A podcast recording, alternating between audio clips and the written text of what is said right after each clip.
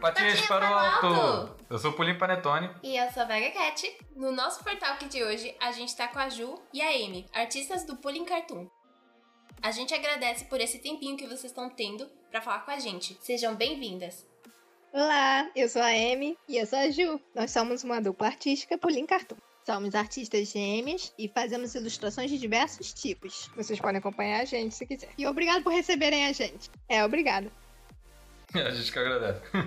Bom, o Pulim Cartoon é um parceiro nosso. Nesse mês de outubro a gente está fazendo um Art Challenge do Horrortsuki, que é o mês do terror em japonês. E todo dia a gente está postando nas nossas redes sociais um desenho com um tema de uma listinha que nós fizemos. A gente está usando a hashtag Horrortsuki e tentando fazer o desenho num estilo kawaii no ar, que é um estilo fofinho com alguma coisa meio assustador. E vocês, Amy e Ju, já... fizeram todos os desenhos? Estão fazendo diariamente? Como é que vocês costumam fazer quando é a challenge assim? Normalmente a gente já adianta uma boa parte no começo e aí depois a gente tenta fazer uma arte por dia, porque esse seria o desafio. Mas, para ajudar os ilustradores, a gente já começa um mês antes ou até dois meses bolando as artes. É, porque, pô, fazer... complicado, cara. Fazer todo dia, você tem que ter um tempo pra poder fazer aquilo, editar e pá, né? É, e é uma bola de neve, assim, se você perder um dia e aí você fica com dois desenhos pra depois e aí continua. E vocês são gêmeas, né? Vocês trabalham juntas. Como vocês fazem? Quando uma tem uma ideia de desenho, a outra também tem, como funciona? Na verdade, a gente tem uma ideia, juntas a gente conversa, mais ou menos a composição de como vai sair o desenho. E eu, Amy, eu começo com o rascunho, do traçado e até finalizar no digital. E depois eu passo para a Ju, que ela finaliza com a pintura e aí a gente publica na nossa conta. Ah, beleza. A gente vai fazer agora uma brincadeira com vocês, que é falar duas frases de personagens furries que tem a ver com o tema de hoje. Aí vocês têm que... acertar quem é que falou a frase, tá bom? Ok, estamos prontos. Vai ser divertido. Tá bom. Ué, então a primeira frase é... o que que é a velhinha? Ah, isso é clássico, perna longa. Perna longa, né? E aí a outra frase é... tem passarinho que voa pro sul, bem longe do ninho. Mas isso não me importa. Isso me faz mal. Ah, essa é difícil. Ah, eu não sei. Não fazemos ideia. Essa rima é famosa, cara. É? É um passarinho esse personagem. Passarinho? Eu posso chutar, posso chutar? Pode chutar. É o Piu-Piu. Não. Chutou bem, ok. Não, não é o Piu. Ó, eu vou, eu vou rimar cantado pra ver se vocês adivinham. Tem um passarinho que voa pro sul pra bem longe do ninho. Isso não importa, isso foi mal. Aí... não é assim, não. É mais ou menos assim. Ai, não sei. Agora me confundiu ainda mais. É... é vermelho. É. Ai, eu sei, eu sei. Fala. É o pica-pau. É. Tem passarinho que voa pro sul, pra bem longe do ninho. Mas isso não importa, isso me faz mal. Sou o pica-pau. Ei, sou o pica-pau. Sim, é verdade. Sim, é verdade, porque a gente pode esquecer. É que ele teve tantas versões já também, né? Essa aí deve ser mais antiga. É verdade, cada dublagem tem uma versão.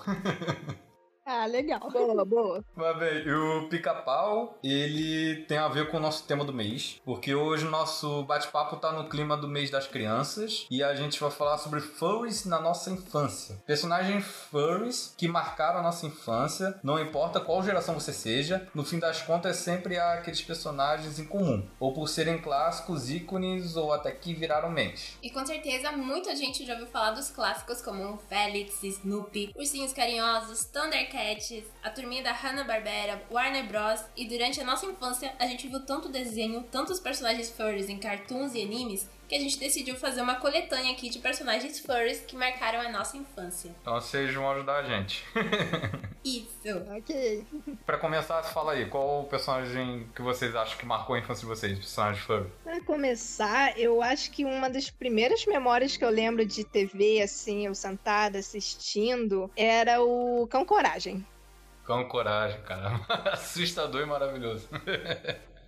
a gente assistia muito cartoon, né? Então eu lembro muito dos episódios, porque era muito impactante. Todos as, os monstros, as criaturas e o Coragem, ele, ele correndo, era muito legal. E mesmo os episódios sendo assustadores, a gente torcia muito por ele, e aí ele criava coragem, e era muito legal. É isso mesmo, a primeira vez que eu fui ver Coragem, Cão Covarde, eu lembro que eu fiquei com muito medo, porque pra criança esse desenho, né, do jeito que eles constroem, é muito filme de terror, assim. É. Não dava pra ver sozinho. Ai, era assustador. Eu acho que eu tenho alguns traumas nesse desenho. Coragem, vocês se lembraram bem. Ele foi da turma daquela... dos Cartoon Cartoons, que foi aquela geração de quando o Cartoon Network era o canal infantil. Praticamente todos os desenhos infantis eram referência do Cartoon Network na época. Sim, tinha muitos clássicos. Aí, esse é o desenho que eu lembro certo, assim, que a gente assistia sempre. E você, Ju? Ah, eu amo Cão Coragem também, mas eu lembrei de outro agora, é, fazendo parte desse, desses Cartoon Cartoons, tinha a Vaca e o Frango. E a Vaca e o Frango eram bem malucos. A gente costumava assistir bastante também, e era da mesma, da mesma série, tinha o, o Máximo, né, com o Babão. É, o Máximo é uma doninha, né? É, a doninha e o babuinho no babão. Era muito legal. E esse é o primeiro desenho com animais antropomórficos que vocês lembram? Isso, e eu acho que um pouco de Looney Tunes também. Ah, Looney Tunes é referência, né? É, acho que o Looney Tunes marca muito também, não só a nossa infância, mas a infância dos nossos pais também. E os nossos avós. E os nossos avós.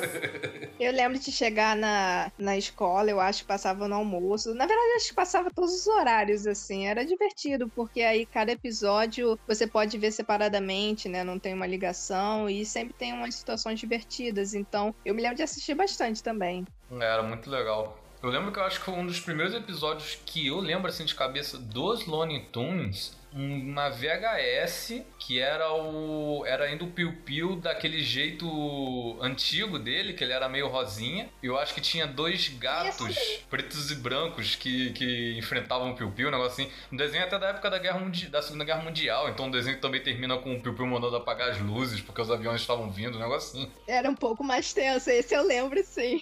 Ah, eu acho que ele deu, teve uma repaginada e virou o Piu-Piu mais bonitinho, certo? Pra passar na T V pra todo mundo. É, naquela época também as animações eram bem mais tensas mesmo. Eu lembro a primeira vez que eu fui assistir do Looney Tunes, acho que foi o, o Papaléguas e, e o Coyote, né? E era muito tenso. Tipo, os desenhos de hoje, é, se você for comparar, é muito menos violento do que era naquela época. E tipo, era normal, a gente assistia tranquilo. É. A gente não enxergava o perigo que eles realmente estavam passando, né? Era mais a situação que era engraçada. É verdade. Até que o, até o próprio Pica-pau, como a gente falou aqui no início, o Pica-pau hoje em dia ele é muito, muito, muito taxado de desenho super violento e imoral, né? Na época eu lembro que a gente ria pra caramba. Eu lembro que até pouco tempo atrás a gente viu uma notícia, eu e a Vega, de que um, tinha bandidos que estavam tentando roubar é, gasolina de um carro, copiando aquele episódio do Pica-pau que ele chupa a gasolina pela mangueira. Sério? Caramba, que isso? Gente, eu achava que era um meme. Era notícia mesmo. Era notícia. Eu acredito nisso. No Brasil tem disso mesmo. Referências. Referência. É.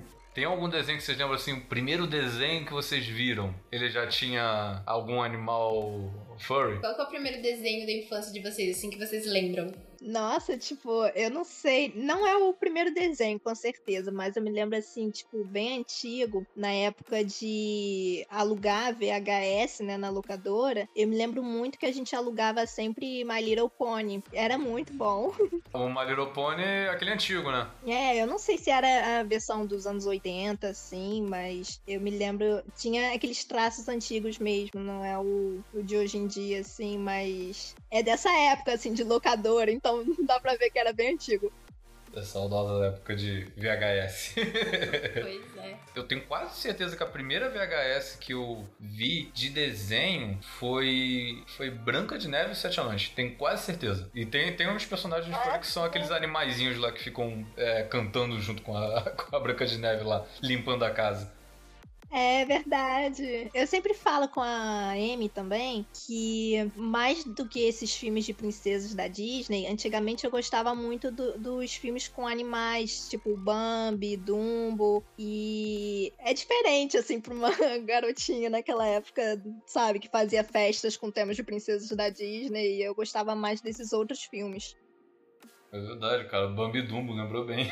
É. Também dessa época de V H S, mais da minha infância também. Ah, eram uns clássicos, né? Eu lembro que a gente, a gente tinha a fita do... a V H S, né? Do Bambi. E a gente assistia sempre, apesar daquelas cenas tristes. Outro filme também que eu lembrei agora, que, nossa, é o meu favorito, era do Cão e a Raposa. Porque, nossa, tem cenas tão tristes, mas é lindo. E eu não conseguia parar de assistir. Pois é. Pior que eu acho que se eu pegar pra ver Cão e a Raposa hoje em dia, eu acho que eu não tenho a, a coragem que eu tinha quando eu era criança pra ver esse filme. Não, eu fui assistir depois, é, não sei, já faz um tempo, mas assim, eu fui assistir agora, né, grande, e eu não consegui parar de chorar vendo a cena, é muito triste. Pois é, acho que é porque a gente entende melhor o que tá acontecendo, né, talvez. Quando é de princesa, a gente ficava só naquela coisa entre o príncipe e a princesa, né. É dessas histórias, assim, que tem esses personagens furries, é, eu acho que pra o público ficar entretido, as crianças ficarem entretidas, aí tinha que ter uma história bem mais complexa, mais envolvente. Isso, e por estranho que pareça, assim, às vezes a gente, a gente consegue se identificar, assim, com o personagem, mesmo ele sendo animal, assim, a gente entende a situação que ele tá passando. E eu me lembro de ficar triste, assim, na cena do Dumbo, quando ele, quando a mãe dele era presa, e aí eu ficava assim, nossa, nunca que, iria querer que isso acontecesse comigo, e, e acontecer isso, assim, eu me identificava com eles. Mas sua mãe foi presa? Não, minha mãe não foi presa. Mas é triste. Mas eu não deixava de chorar nessa cena. Ah, tá, menos bom. Outro desenho que eu lembro é do Cento e Um Dálmatas. Cento e Um Dálmatas, verdade. Cento e Um Dálmatas, eu acho que quando ele relançou, né, do, do, ficou, ficou uma boa moda. Eu acho que até material escolar eu lembro que tinha bastante. Lembro que eu, eu gostava de desenhar os cachorrinhos, e aí eu ficava inventando o, as manchinhas deles pra poder criar personagens novos, porque já tinha cento e um cachorrinhos, então eu tinha que inventar um novo pra mim. É uma tarefa árdua, mas, mas dá pra fazer. Naquela época é. Deve ter aumentado muito o, o, a adoção de dálmatas. Pois é. Ah, com certeza. Eu acho que eu queria ter um também. Outro que eu lembro foi na época que A, a, tinha a Hanna-Barbera, que estourou nos anos sessenta. Todo mundo daquela época via os desenhos da Hanna-Barbera, porque, sei lá, não, não faço nem ideia quantos personagens da Hanna-Barbera existem. Deve ter no mínimo uns mil. Depois, mais recentemente, quando inaugurou o Boomerang, que era da Cartoon, a Boomerang trouxe todos os desenhos da Hanna-Barbera. Então aqui no Brasil estourou o, uh, esses personagens da Hanna-Barbera de novo, mais recentemente. Acho que foi dois mil e pouco. Ah, eu me lembro de assistir no, no Boomerang também, nossa, e eu lembro que na época que começou essa onda dos desenhos da Hanna-Barbera, todo mundo falava, e aí a gente parou pra assistir, e aí a gente começou a conhecer até os personagens que era, sei lá, da infância do meu pai, e aí ele falava muito dos desenhos, falava mais desses desenhos do que do, dos cartoons, né? É, verdade, verdade. Até hoje, hoje agora tá uma, tá uma volta até desses personagens, porque teve essa animação recente do Scooby, que contou, recontou a história dele. No próprio filme traz um monte de personagens da Hanna-Barbera que estavam aí meio esquecidos, né? Josie as Gatinhas, Capitão Caverna, e dizem aí que a... vai começar a lançar uns filmes aí também da Hanna-Barbera verso, né? Vamos ver. Nossa, já pensou? Voltar a Corrida Maluca? Corrida Maluca ia ser sensacional. Ai, que lindo! É, acho que tá meio que entrando nessa onda, assim, do cinema de resgatar essas, essas obras antigas, né? Live action. Sim, isso é verdade, que inclusive teve, né, também o, o Dumbo, o Dumbo teve a live action dele, que dizem que também é muito triste, eu não cheguei a assistir, eu não sei se eu tenho coragem, vocês assistiram, aliás? Ah, eu assisti. Ele é bem diferente, assim, do, do da animação, né? Mas eu, é isso, assim, adaptado pra hoje em dia, né? E pela visão do Tim Burton, né? Então já dá pra ver que é bem diferente. Aham. Uhum. É, pois é, o Tim Burton maravilhosamente reinterpretando os personagens. Outro que ele interpretou há pouco, reinterpretou há pouco tempo foi a Alice, né? E tinha aquela dos anos cinquenta, que ele fez agora o Alice mais recente live action. Sim, e é legal porque ele fez o segundo filme agora, que é, que é Através do Espelho, né? E o filme o desenho da Disney não tinha essa continuação. Então, é legal porque ele conseguiu fazer o universo dele, né? Dessa história e fez a continuação. Então, pra quem era fã do desenho, agora também pode gostar muito do, dos filmes dele. É, pois é. Pior que agora a Hollywood tá bem nessa mania de reviver esses roteiros mais antigos, é, sequências que estão sendo feitas, franquias que já estavam esquecidas. Então, acho que vários desses desenhos antigos vão estar voltando aí. Até eu acho que tem o, a própria, os desenhos da arte, que tinha, por exemplo, Sonic, que ganhou um live action. É, tem uma série, eu acho, que é da Riverdale, por aí, no Netflix, eu acho. Tem a da Sabrina também. Também o pessoal da Amblin, né? Com os Animaniacs, é, Pinky e o Cérebro, que vão voltar. É, aliás, também. Vocês viram o trailer da, da, da volta dos Animaniacs? Não, eu fiquei sabendo, mas não cheguei a ver o trailer ainda não. Mas também era super febre isso. Todos esses desenhos estavam na, na, na moda na época, né? Que era é, Tiny Toons, Pink Cérebro, é, Animaniacs, os desenhos da Amblin, que era Em Busca do Vale Encantado, Um Conto Americano, que era do Fível. Todos eles estavam na moda na época.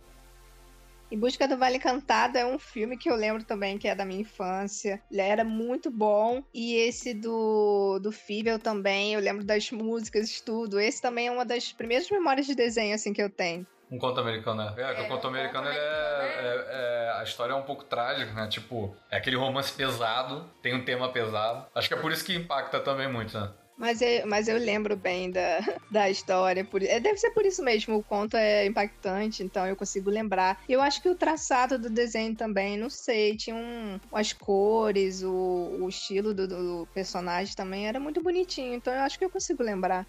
É, se eu não me engano, o, quem fez o traço foi até o Don Bluth, que ele, ele era da Disney, ele fez o Cão e a Raposa, fez mais alguns da Disney, e depois ele, que ele saiu da Disney, fez alguns filmes tipo A Ratinha Valente, é, O Caldeirão Negro, ou O Caldeirão Mágico, acho que é O Caldeirão Negro. O Caldeirão Mágico, isso. Caldeirão Mágico, isso. Ah, então é por isso que eu me lembro. Eu acho que também interfere muito o...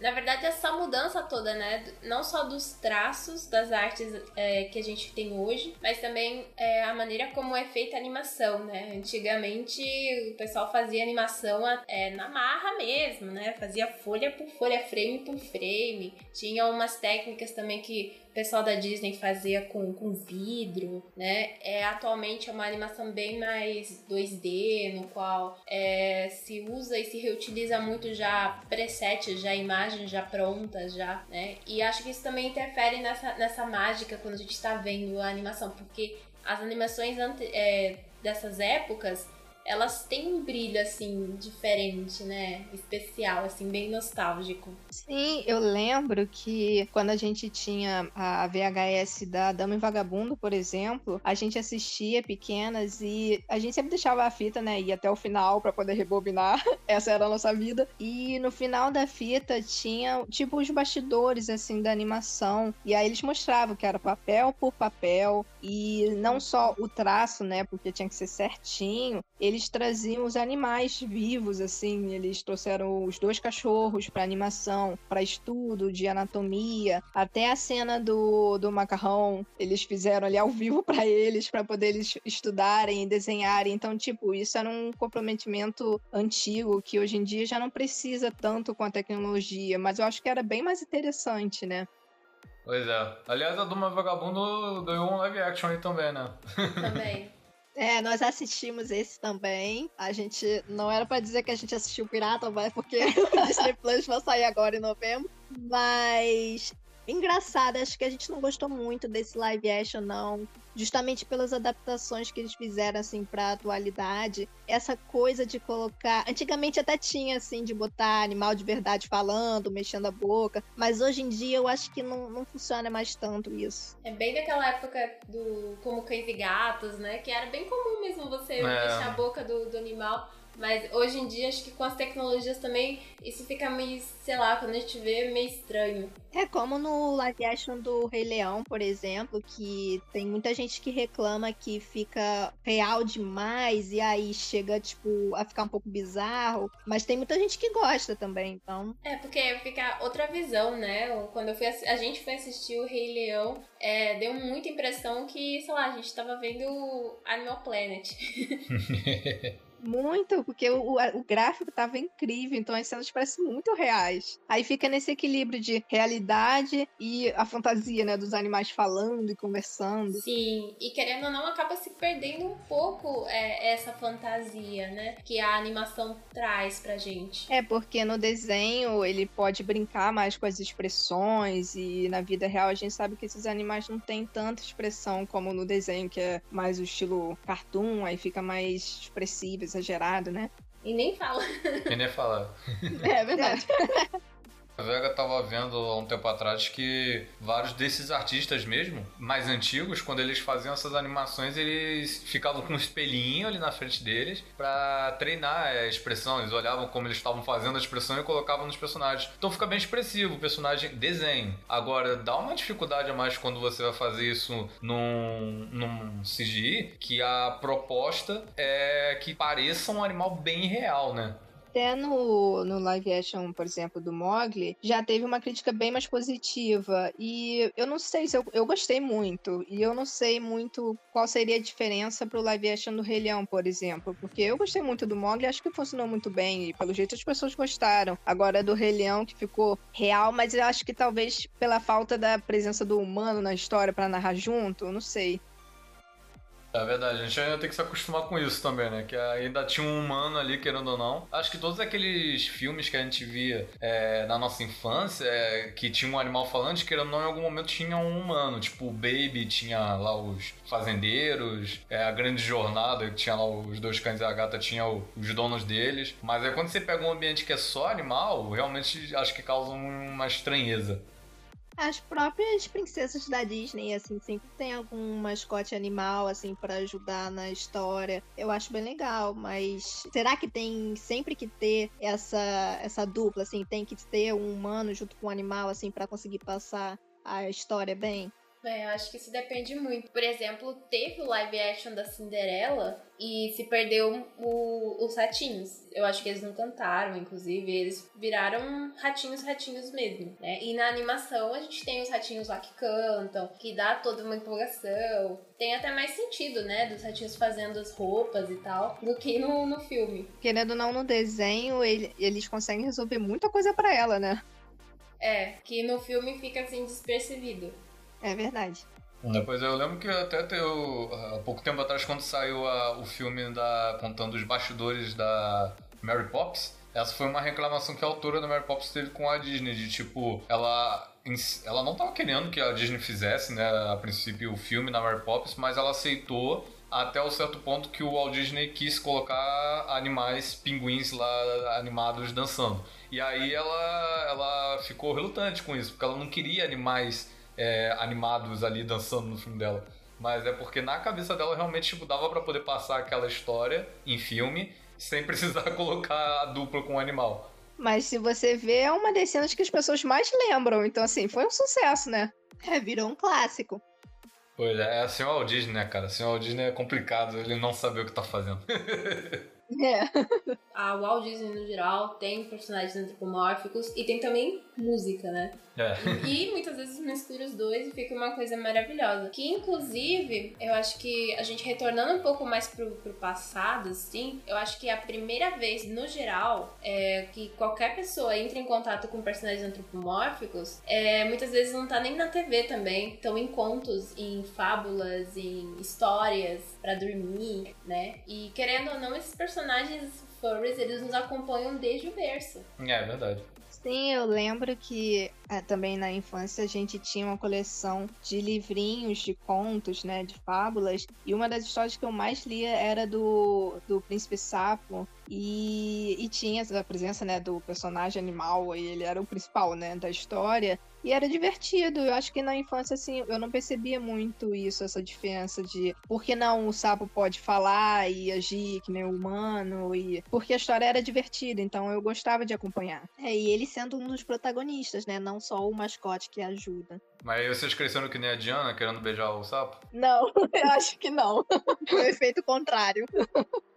Mas o legal, né, é que, tipo, nessas fábulas, a gente, as crianças, elas entram em contato, né, com um universo novo, que vai da realidade, mas também pra criatividade. E aí, é, essa coisa da, da fantasia e do brincar e do aprender, ele tá bem enraizado com esses personagens, querendo ou não, no geral, que são furries, que são nas fábulas. Então, a criança, muitas vezes, ela, ela, ela brinca, né, que... Ai, ah, eu, eu sou um cachorro, eu sou um lobo, eu sou um gato. Por quê? Ah, porque eu sou muito astuto, né? E vai associando essas habilidades que ela tem ou que ela quer alcançar através dos personagens furries. E isso, assim, eu acho genial, sabe? É meio que... através desses contos a gente vai meio que percebendo a nossa personalidade. Então, em algum momento, independentemente depois quando você cresce, se você é furry ou se você não é furry, é,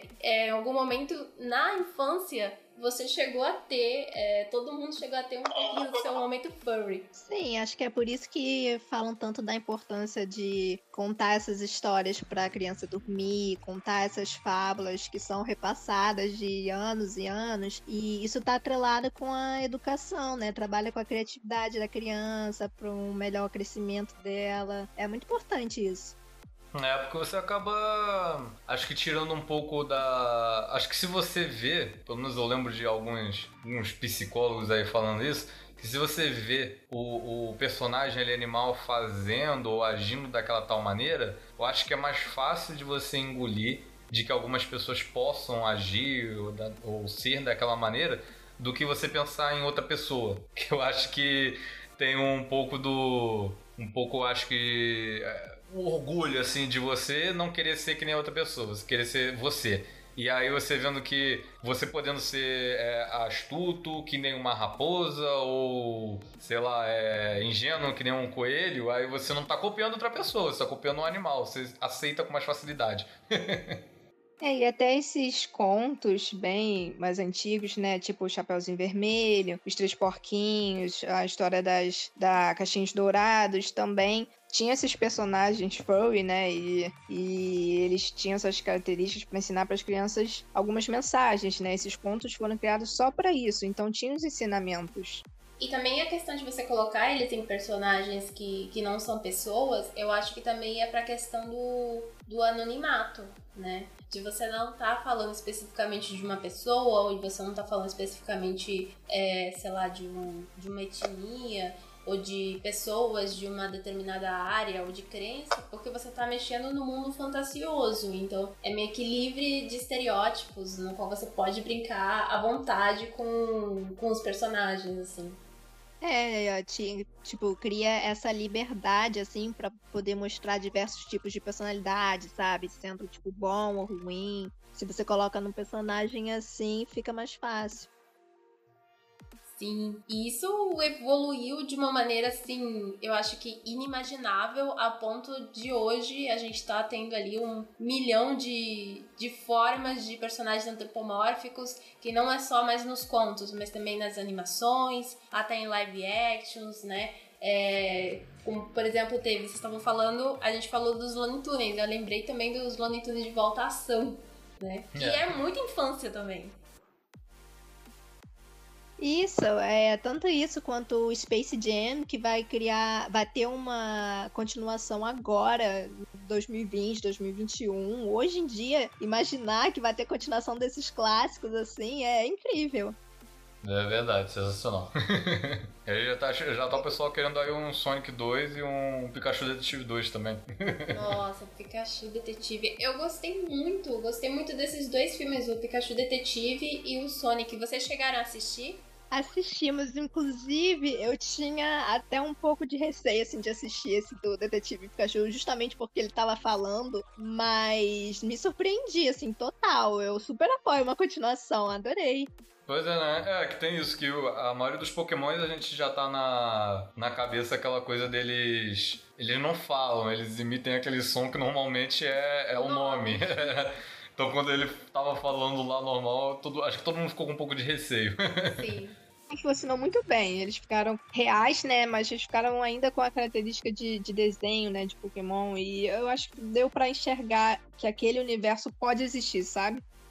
Sim, eu acho que foi um trabalho bem feito. Assim como o Sonic também, né, que de início é, a recepção não tava muito boa, né, eu lembro dos primeiros trailers que saíram e a gente pensou, ai meu Deus, o que, que eles estão fazendo com o Sonic, né, mas aí depois eles voltaram, retrabalharam e no fim foi, assim, sensacional também, foi uma surpresa. É, valeu muito a pena eles voltarem pra trabalhar o design do Sonic, porque ficou muito melhor e eu que já não tava gostando dessa propaganda toda, desse primeiro filme, com aquele design, eu já tava pensando, poxa, vai sair no cinema e eu não vou ver filme do Sonic, que eu gosto tanto. E agora eles refizeram o design, quando eu fui ver no cinema, eu gostei muito, já quero ver o dois. Então, assim, está mais do que aprovado.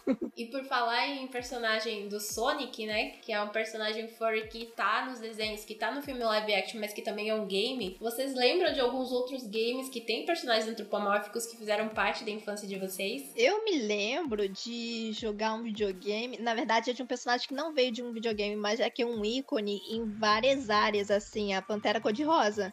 Grande Pantera Cor-de-Rosa. Que nunca apareceu no filme dela, mas ela tá lá. Então, e tipo, é ícone de moda, é... virou videogame também, eu já cheguei a jogar, eu amo até hoje, assim, mas nunca teve um filme, assim, com ela aparecendo, né, no caso era só o conto lá do detetive e tal, mas eu amo, assim, até hoje. É aquele que é com o Steve Martin? É, o mais recente é com o Steve Martin. E Steve Martin é furry. E Steve Martin é furry, vocês sabiam disso? Não sabia, sério? Ele é, ele, ele é um dos fundadores, aliás, de um do, dos primeiros, das primeiras convenções furries, que foi a Conference. Ai, que incrível, deve ser por isso que ele deve ter aceitado o papel, né, pro filme, é. Pois é. Porque o Steve Martin é maluquinho, então ele é, ele é legal. Ele é legal. Cara, eu, eu acho que o primeiro, eu lembro que tinha, que eu cheguei a jogar, eu acho que um jogo do Mickey pra Master System. Eu não sou tão velho quanto o Master System. Eu, numa, no caso, ganhei de um primo meu que era rico e eu era pobre. Aí ganhei o Master System. E eu acho que eu tinha um jogo do Mickey, que o Mickey pintava a parede, um negócio assim. Acho que foi o primeiro jogo furry que eu joguei. Mas o primeiro que eu lembro, eu lembro mesmo era aquele Sonic do Sega, que você nem colocava cartucho, você só resetava o videogame e já abria o jogo. Ah, sei, eu lembro de uns videogames assim também. Eu me lembro que a gente jogava Sonic também. Eu lembro que a gente jogava Crash. Nossa, a gente jogava Crash muito. Aliás, todos esses, esses personagens furries antigos também estão retomando agora, né? O Crash lançou o Crash quatro, depois de vinte anos lançou o quatro. O Sonic, aí eles estão... Tem rumores de que como ano que vem aos... faz trinta anos que lançou o primeiro jogo do Sonic, aí vai lançar um novo jogo, né? Nossa, sério? Ai, gente, a gente tá ficando velha mesmo aí. É, gente, o primeiro Sonic é de noventa e um. Ai, meu Deus. Tá retomando essas franquias todas de videogame, né? Mas vamos ver como é que vai ficar. Eu lembro de outro videogame que a gente jogava muito também, era o Donkey Kong, né? Nossa, a gente jogava o tempo todo esse. E outro videogame que a gente jogava muito também, que tem animal, é o Spyro. É, o Spyro era muito bom também. Teve... O Spyro eu acho que não lançou. O Spyro eu acho que eles fizeram uma remasterização do Spyro Year of the Dragon, que é aquele que ele caça os ovos, que aí foi pra PlayStation quatro e ficou lindo, porque o gráfico tava maravilhoso. Acho que o Donkey Kong também, eles fizeram isso. Mas o Donkey Kong eu lembro que foi febre aqui no Brasil. E tinha uma coisa que todo mundo esperava, que antigamente era as, as locadoras que existiam antigamente, locavam também é, fita pra Super Nintendo. E aí tinha muita gente que esperava que o último que tinha alugado tivesse jogado até zerar. Porque aí você alugava a fita do Donkey Kong e ela zerada e você podia jogar qualquer fase. Nossa, eu lembro disso. Nossa, eu lembro dessas fitas, assim. A gente alugava muito videogame também, mas não sabia essa do, do zerado, não. Não existia na época um memory card ou uma nuvem onde você salvava as coisas. As fitas salvavam automaticamente nelas, né? Então todo mundo ficava apostando que o último que alugou tivesse zerado, zerado ou jogado mais pra poder você jogar com mais facilidade. Nossa, faz todo sentido. Mas era muito bom. E quadrinho? Vocês liam quando era criança? Quadrinho, eu me lembro muito do, do Mickey mesmo. Toda a turma do Mickey, Pato Donald, a gente lia muito a história deles. Os DuckTales, né? Isso, DuckTales, Tio Patinhas, o Pateta. Que inclusive também os quadrinhos assim da Disney, eu me lembro muito de ser usado como referência para para curso de línguas, né? De inglês, espanhol, os quadrinhos com os animais, né? Falando nas outras línguas, já que as pessoas liam tanto, né?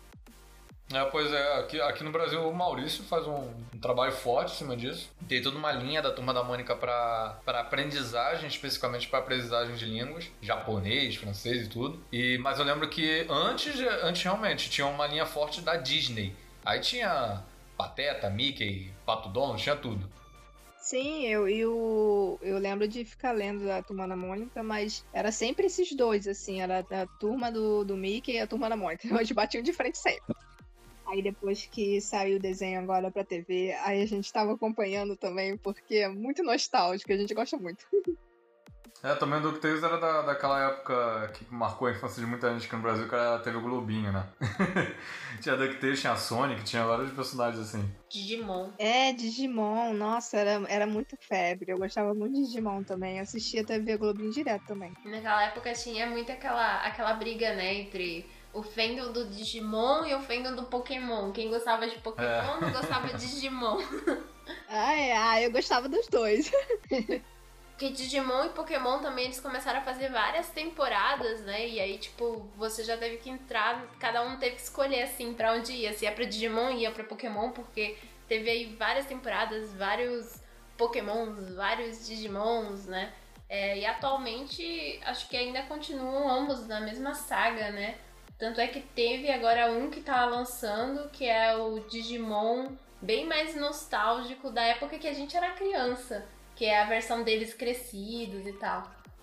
Eu ainda não assisti essa, essa versão nova, assim, né? Mas aí eu lembro de assistir essa versão que eles, né, usaram agora. E, e era muito bom. E o Pokémon, eu acho que tipo, eu assisti primeiro e depois que veio o Digimon, então acho que deve ter tido essa briga, porque tipo, ah, Digimon veio depois. Eu não sei qual foi a ordem que passava assim na T V Globinho, né? Mas o Pokémon acho que tinha muito mais, tava muito mais na mídia também, assim, eu não sei se é porque veio antes. Eu me lembro que eu via, eu vi em algum lugar dizendo que chegou a ser matéria assim do Jornal Nacional falando de Pokémon, além das coisas assim de promoção do Guaraná, é, Tazo, que vinha coisa de, de Pokémon, então...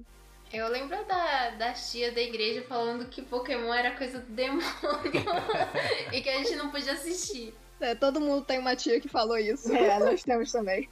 Aqui no Brasil, eu acho que ele pegou mais força porque eles, no, bem no início, eles fecharam parceria com o Cartoon. E o Cartoon era meio que era o único canal infantil que tinha no Brasil na época. Depois que abriu a Nickelodeon, a Discovery Kids, Disney Channel. É, verdade. É, e até colocaram, acho que era a Eliana também, ela cantava música de Pokémon, uma coisa assim. Não, esse foi do Digimon. Não, era a Angélica. É, a Angélica. É, a Angélica cantava muito do Digimon. É, a Angélica cantava o Digimon. É, verdade. Então, aí a propaganda era pesada, né, desses desenhos. É, aí por isso ficava nessa disputa. E por falar nisso, é, acho que a gente podia falar uma coisa é, que a gente sempre tá discutindo aqui no, no fandom, né? Se Pokémon, Digimon, esses bichinhos... eles são personagens furries ou não são personagens furries? Porque, no fim das contas, eles são monstros, né? É, não são animais, mas dentro do mundo, é, como por exemplo é, Pokémon, é como se eles fossem animais, só que eles não são. Ah, eu acho que deveria considerar assim, né? Por causa disso, os Pokémons, muitos Pokémons foram baseados em animais de verdade e, e conforme vai passando também as gerações assim de Pokémon, é, vai ficando cada vez até mais parecido com o animal, né? Do que um monstrinho. É, porque eu acho que teve essa grande discussão na época, porque meio que se você aceitasse, por exemplo, o Pikachu, por exemplo, o Pikachu parece um bichinho. Aí se você aceitasse o Pikachu, você teria que aceitar também o, o Electabuzz, que é uma bola que parece uma Pokébola que explode, entendeu? Teria que, se aceitasse um, teria que aceitar todos, e nem todos são animais. Então por isso que eu acho que ficou essa discussão também. E a mesma coisa com o Digimon, se você aceitasse tipo o Patamon, que não sei direito que, que bicho ele é, mas se aceitasse o Patamon, você teria que aceitar o Angemon, e o Angemon é um anjo lá, um humano anjo, né?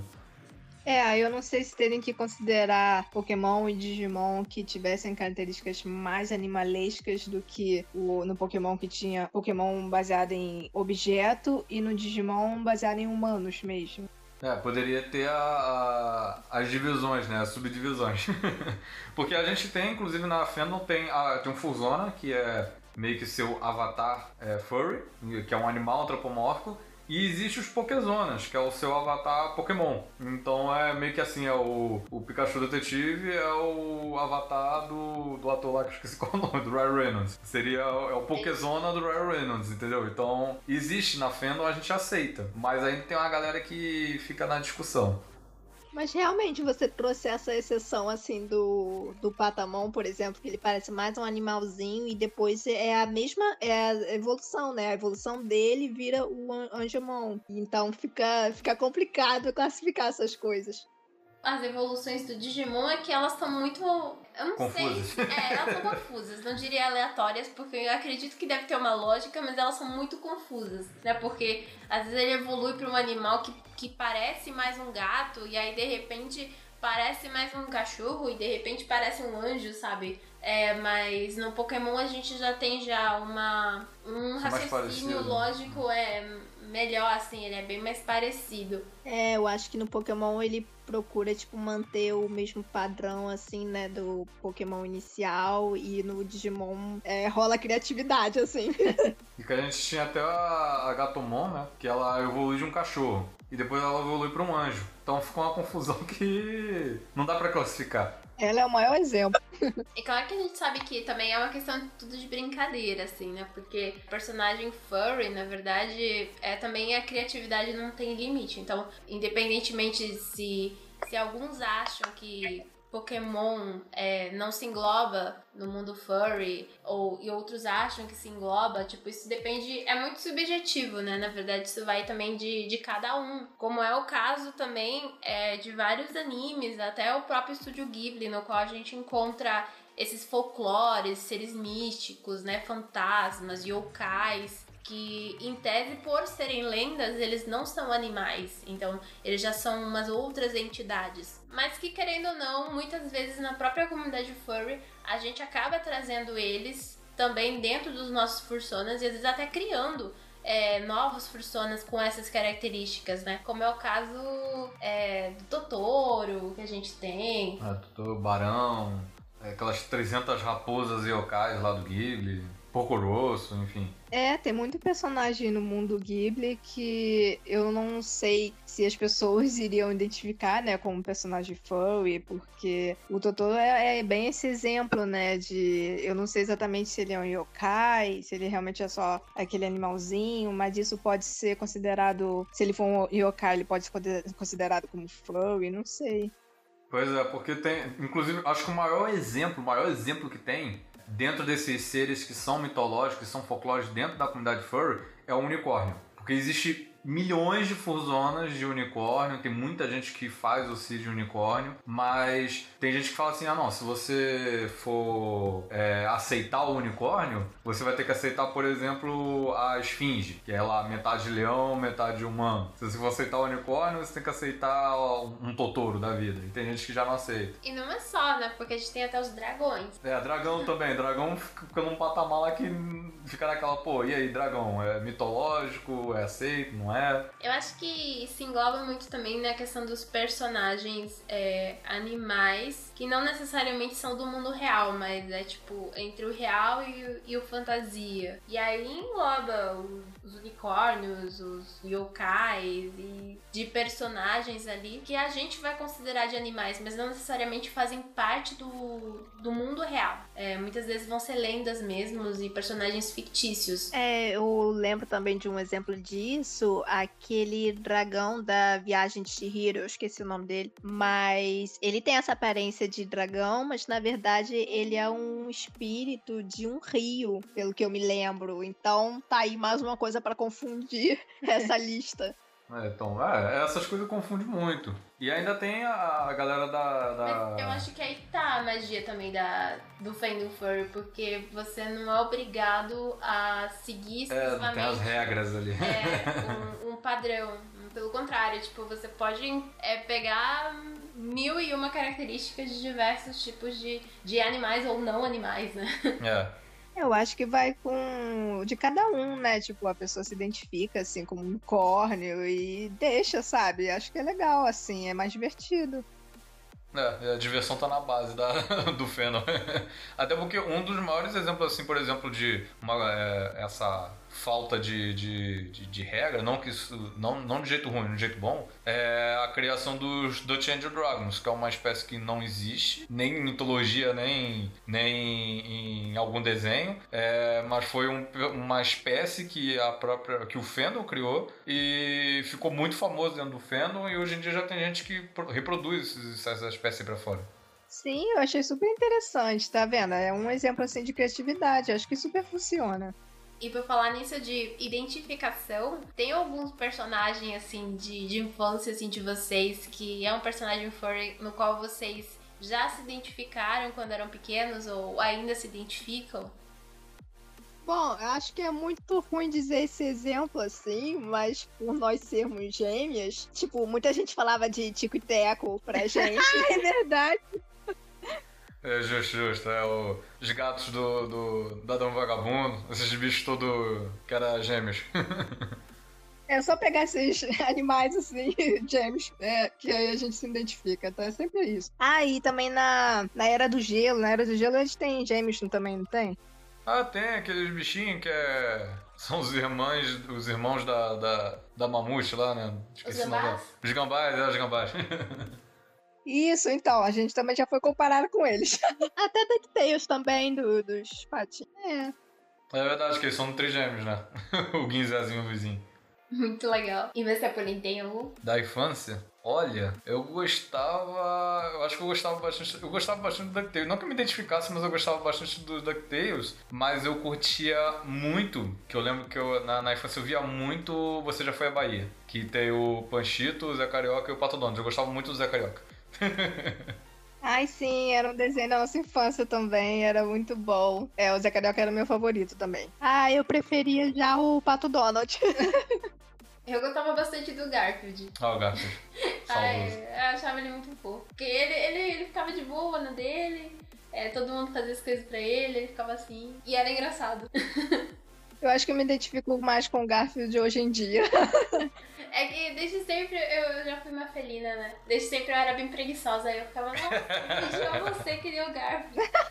E o Garfield, aliás, a... eu lembro que o Garfield ele chegou a ter uma série animada. Antes, de, antes do, do filme ele teve... Eu... Depois do filme ele teve uma série que era três D, mas ele tinha uma série animada que era dois D, que tinha, tinha tantas historinhas dele quanto tinha as histórias de uma fazenda lá com vários outros animaizinhos. É, era isso que eu assistia quando era criança. Era, acho que era Garfield e Seus Amigos que, que ele tinha lá. Tinha o, tinha o Garfield, tinha... Eu não vou lembrar agora os nomes, mas tinha outros gatinhos também. E tinha umas ovelhinhas. Tinha galo também. Era, eram vários animais na fazenda. Era muito legal, era muito divertido. Sim, eu lembro de assistir isso também. Eu lembro também de assistir, acho que assim, do, do Baby Looney Tunes também. É verdade, teve o Baby Looney Tunes, que era aquelas versões dos bebês dos Looney Tunes mesmo. Foi algo entre... Eu não lembro se foi depois ou foi, foi na mesma época do Tiny Toons. E também o Tiny Toons era, era a proposta de fazer não os mesmos, mas uma versão infantil dos Looney Tunes, um negócio assim, né? É verdade, esse era um que eu lembro também de assistir muito.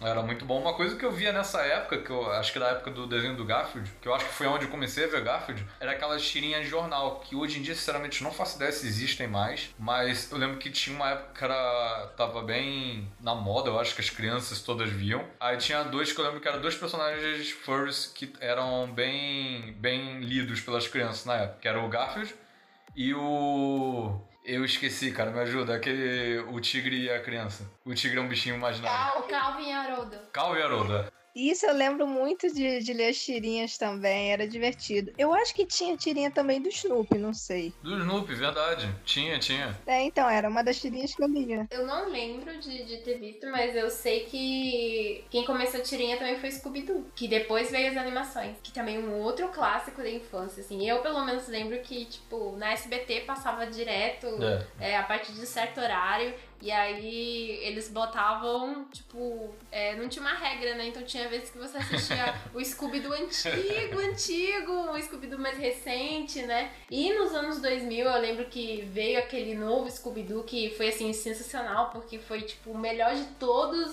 Pegou todas as partes boas do, do Scooby-Doo, de todas as épocas, e reuniu num só, e foi sensacional.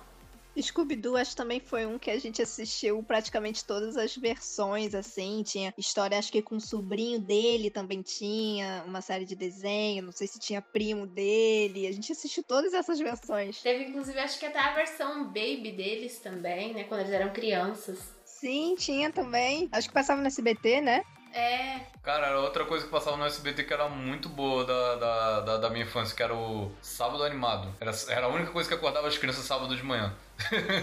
Eu lembro, lembro também a vinhetazinha com as letrinhas animadas, assim, os desenhos estampados, muito bom. Nossa, bons tempos. Naquela época a gente se divertia bem, né? Porque tinha o Sábado Animado, tinha a T V Globinho. Hoje em dia, infelizmente, não...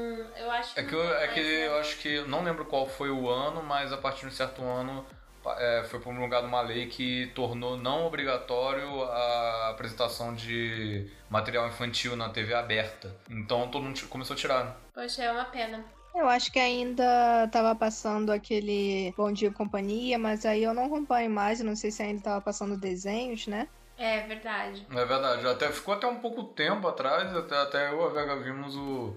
a apresentadora lá dando um chilique ao vivo e pedindo demissão. Então, nem, nem sei mais quem são os apresentadores do Bom Dia. Se, a, se, a, se passa ainda, né? Então não sei. É, eu acho que depois de um tempo eles começaram a investir mais em série, porque atraía não só o público infantil, mas o infanto-juvenil e também, tipo, os adultos que ficavam em casa, né? Tava passando séries como iCarly, né? É, que são séries muito legais também, só que, infelizmente, acho que não tava passando muito muita animação. A animação acabou ficando mais nos canais mesmo fechados de T V pagos, né? Como o Cartoon Network, a Nickelodeon, que, que fazem ainda bastante produção com personagens antropomórficos. E também a gente tem nos canais do YouTube também, que começou a se abrir bastante, né? Até mesmo aqui no Brasil. Por falar nisso, né? O Pulim comentou do Zé Carioca, por exemplo, que é, é o nosso... personagem brasileiro da Disney, né? Mas vocês lembram de personagens furries, assim, da infância de vocês que eram produções brasileiras mesmo? Ah, eu lembro de um que eu não tô lembrando o nome agora, Estopa. Que era... Estopa? Como é que era? Eu acho que tudo começou com, com os jogos, né? Vocês lembram dos jogos? Vocês jogavam também? De Flash Animation? A gente jogava alguns, costumava jogar bastante. E aí depois eles viraram história em quadrinhos, chegaram a passar no Cartoon Network também as animações, e atualmente eles têm uma conta no YouTube que, que tem, tá lançando temporada até hoje, assim, que é muito legal também. Eu achei mais divertido porque eu conseguia assistir e identificar, assim, que era brasileiro. Eu não sei, eu tinha alguma coisa no desenho que identificava que era Brasil, sabe? É, pois é, que eu acho que o primeiro, assim, que estourou, pelo menos que eu lembre, o primeiro que estourou, assim, tirando o Zé Carioca, foi o Blue, só. Já foi, foi mais recente, né, dois mil e pouco, que é do, do Carlos Saldanha e exportou o Brasil pro mundo. É, isso, depois bem, o, ele criou também o esquilinho, né, da Era do Gelo, e teve a animação Rio agora, né? É, pois é. A gente tem bastante representatividade também, né? Infelizmente, às vezes a gente esquece um pouco da, de, de personagens furries que são aqui brasileiros, né? Mas a gente tem, tem bastante até. Por exemplo, sempre vê, mas a gente sempre esquece, é o Jotalhão, da Turma da Mônica, aquele elefante verde. Sempre tá lá nas latinhas de tomate e a gente esquece que ele é brasileiro. É um personagem furry super famoso. Os porquinhos também, os anjinhos. Os anjinhos é o espírito de porco. Da Turma da Mônica. Ah, é verdade. O Jotalhão, ele tava fazendo tanto sucesso na época, assim, e eu acho que a marca de tomates contratou, né, tipo, quis fazer um contrato só pra ele ser o mascote da marca deles, e aí eu acho que até hoje, acho que ele é o mascote, né? Eu lembro quando a gente ia pro supermercado, quando era criança, aí eu sempre ficava vendo a marca de tomate, assim, eu, nossa, que legal! É, eu vi os desenhos, tinha a caixa de, de nuggets também, né, da Turma da Mônica, e eu queria comprar só porque era da Turma da Mônica.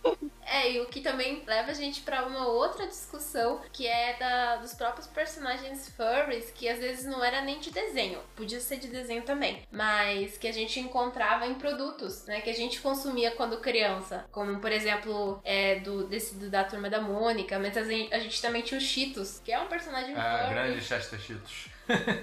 Cheetos, sim, tinha também o, o sucrilho Kellogg's, né, que tem o tigre. Sim, o Nesquik, que é aquele coelho lá. É. E também tinha a pasta de dente também da Candy, né, também era o coelhinho. Nossa, verdade, tinha, tinha. Verdade, verdade. Você falava todos, todos os produtos infantis, que eram tudo da Sanrio. Tinha o Hello Kitty, tinha o Chococat, tinha coelhinho, tinha aquele, aquele sapinho. sapinho. Ai, sim, nossa, eu acho que quando eu era criança eu só comprava produto com animal, então.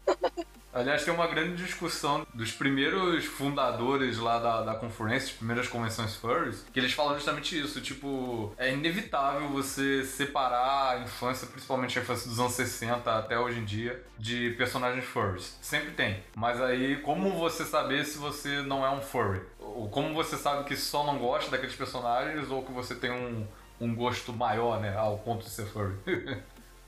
É, porque a gente já tá muito acostumado já com a imagem dos animais assim nas coisas, né, ainda mais isso, usado pra mascote de marca e tal.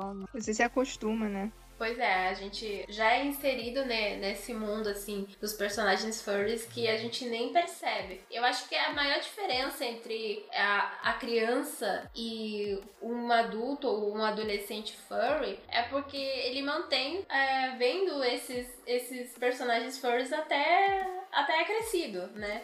E vai continuando e vai construindo histórias também, né? Porque chega num momento no qual você, como furry, você não só vê é, esses personagens furries, né? Mas você acaba criando e construindo histórias, você acaba criando e construindo o seu próprio personagem e acaba você meio que entrando nesse mundo fantasioso. É, o que leva muita gente ainda a continuar a trabalhar com isso em ilustrações, assim, para livros infantis ou até para animação mesmo. Então, desde a infância até a profissão da pessoa, assim, ela acaba levando, né?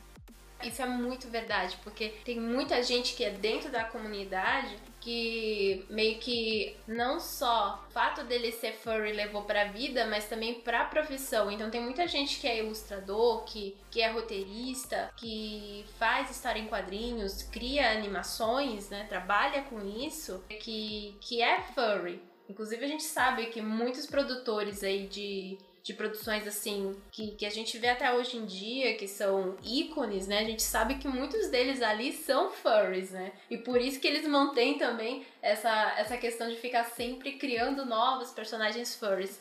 É só essa curiosidade que vocês falavam, falaram do Steve Martin. Nossa, eu adorei isso. Eu lembrei de um negócio também que a gente tava vendo esses dias. Tem uma animação que tá bombando bastante desde o início desse ano, que é o Kipo e os Animonstros. E aí eles tão, lançaram agora a última temporada. Como propaganda dessa última temporada, eles lançaram nas redes sociais é, uma meio que uma promoção, competição, no qual você faz um personagem antropomórfico, porque lá é o mundo dos mutos, né? Onde são personagens antropomórficos, que são é, animais com características características humanas, e você lançar um personagem antropomórfico com as suas características. E muita gente começou a falar, gente, mas a DreamWorks tá pedindo pra gente criar fursona, sabe? É, os furries foram tudo lá comentar lá na, no Instagram da DreamWorks que, ah, mas a gente faz isso há anos, vocês que não sabem. Ah, mas isso é bem legal, assim, acho que é, é muito dessa essa relação, assim, de escutar mais os fãs, é, isso é muito de hoje em dia, né, e a ponto dos fãs criarem personagens para as histórias oficiais, né? Sim, sim. Tá tão isso hoje em dia porque a gente teve até o filme do Sonic que alterou por causa dos fãs, né? Os fãs pediram pra deixar mais daquele jeitinho do Sonic personagem de videogame. Se tivesse ocorrido isso com Cats, a gente talvez não tivesse um Cats aí que nem todo mundo curte. É verdade. Mas eu acho isso genial, na real, porque quando o público também meio que ela vai pedindo, né, pra melhorar, a gente acaba tendo um resultado legal, porque, sei lá, senão a gente teria pra sempre, é, desculpa, eu, eu acredito que deve ter gente que deve gostar, né, mas uma grande maioria não gosta, tanto é que os filmes estão mais como o lado B, que são aqueles filmes do Mario Bros, ou do Street Fighter, né, que se naquela época tivesse... Né? Essa, essa mesma coisa que se tem hoje, com certeza esses filmes iam ser muito melhores. É verdade, acho que tá no tempo aí dos produtores contrataram uma equipe pra poder fazer um filme novo do Mario. Poxa, super toparia. Aliás, perdeu o time porque o Mario fez trinta e cinco anos, eu acho que ano passado, ou há uns dois anos atrás. Era hora de lançar um novo filme. Se eu fosse ele, já começava a preparar para os quarenta anos. Daqui a pouquinho. É verdade. Tá no tempo, então. Pois é, o, o Sonic tá aí. Aliás, o Sonic desbancou com, com o, filme, o filme dele, acho que todos, o, todos os filmes baseados em videogame. Nossa, sério? Foi porque o do Detetive Pikachu tinha desbancado todos os filmes baseados em videogame. E aí o Sonic teve bilheteria maior ainda. Então, é, conseguiu desbancar. Ah, então isso é bom, né? Porque isso também pode gerar uma competição, né? De outros produtores com as outras criações querendo fazer seus filmes também, né? É, e a gente sabe que mesmo a SEGA comprada pela Nintendo tem ainda aquela rivalidade da SEGA com a Nintendo. Então vai que isso gera uma rivalidade pra fazer um filme bom do Mario mais pra frente. E os fãs saem ganhando. Pois é. Que a gente podia até ver, até falar, são esses personagens furries é, da infância dessa geração agora, né? Que também fazem parte meio que, já não, infelizmente, da nossa infância, né? Mas faz parte aí do nosso dia a dia, que a gente até consome, como Urso Sem Curso. Eu sei que tem bastante criança que assiste, a minha irmã, a caçulinha, ela adora. É, tem o... Tem Hora de Aventura, que tem Jake, né? É, verdade. Hora de Aventura, tem o Incrível Mundo de Gumball, que também é desse mais novo, essa geração mais nova. E Apenas um Show. Apenas, apenas um, um show, show, é, pois é. My Little Pony ainda continua. É, ainda continua a franquia. Tem toda... Dizem que vai ter uma franquia nova do Sonic, que vai lançar ano que vem com o aniversário, né? Vamos ver. É, que tá lançando também da, da Sanrio, né? É essa nova série da Hello Kitty. É, que vai também lançar no YouTube, por causa do aniversário da Sanrio de setenta anos. Ah, esse ano? É, esse ano, é verdade. É, esse ano eles estão fazendo setenta anos e a Hello Kitty eu acho que tá fazendo sessenta. Aí agora eles vão lançar um novo, um novo desenho da, da Hello Kitty. Ah, que legal! E, e vai ter outros personagens da Sanrio também? Eles fizeram uma votação pra ver os, meio que os personagens mais populares e alguns entraram no, nesse desenho, né? Acho que pra chamar mesmo mais público. Ai, legal aí, ótimo. Vai entrar, acho que aquele sapinho, que todo mundo já viu esse sapinho em algum caderno da sua infância, mas nunca lembrou do nome dele. Eu, eu sou um exemplo disso. Pois é. Aquele pinguim mal-humorado, que também tá sempre por aí. Amo ele. O que mais? Tem dois coelhinhos, que eu não lembro, mais, não lembro qual é o nome deles. Tem um cachorrinho que tem um, um pãozinho na cabeça, que também esqueci qual é o nome. E a Hello Kitty. Tem as... São duas coelhinhas, é a My Melody e a Kuromi. Isso, isso mesmo. Sim, tem, o, tem esse cachorrinho amarelo com esse, esse chapéuzinho.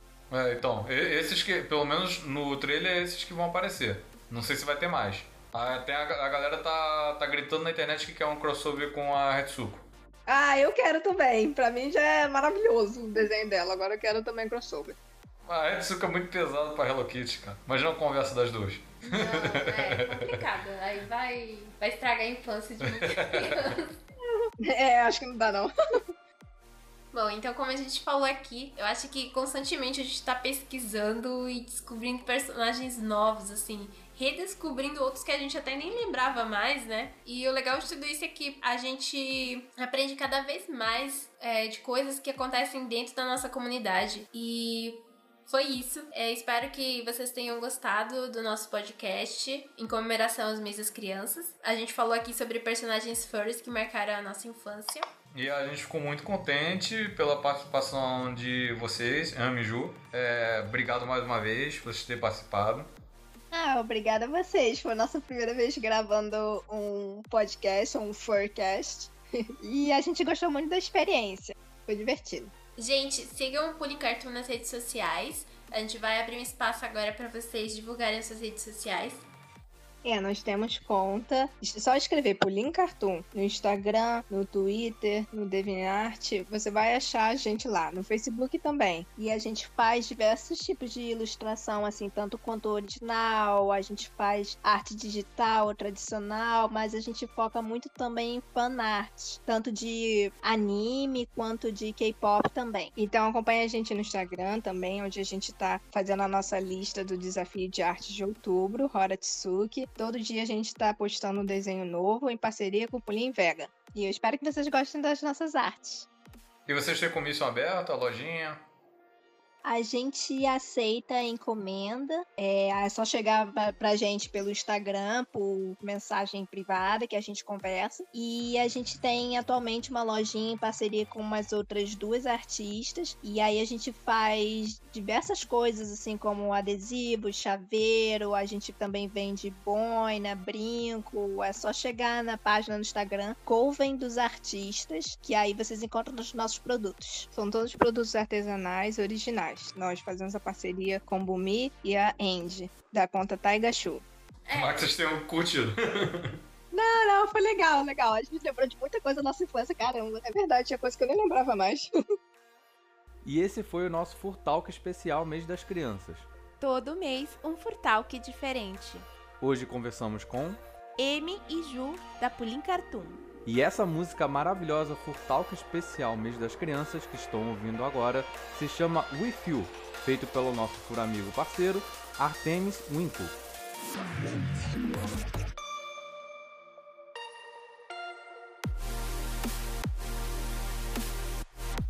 Aproveite e compartilhe com a galera. Até a próxima, pessoal. Tchau, tchau. Tchau, tchau. Tchau, tchau. Tchau, tchau.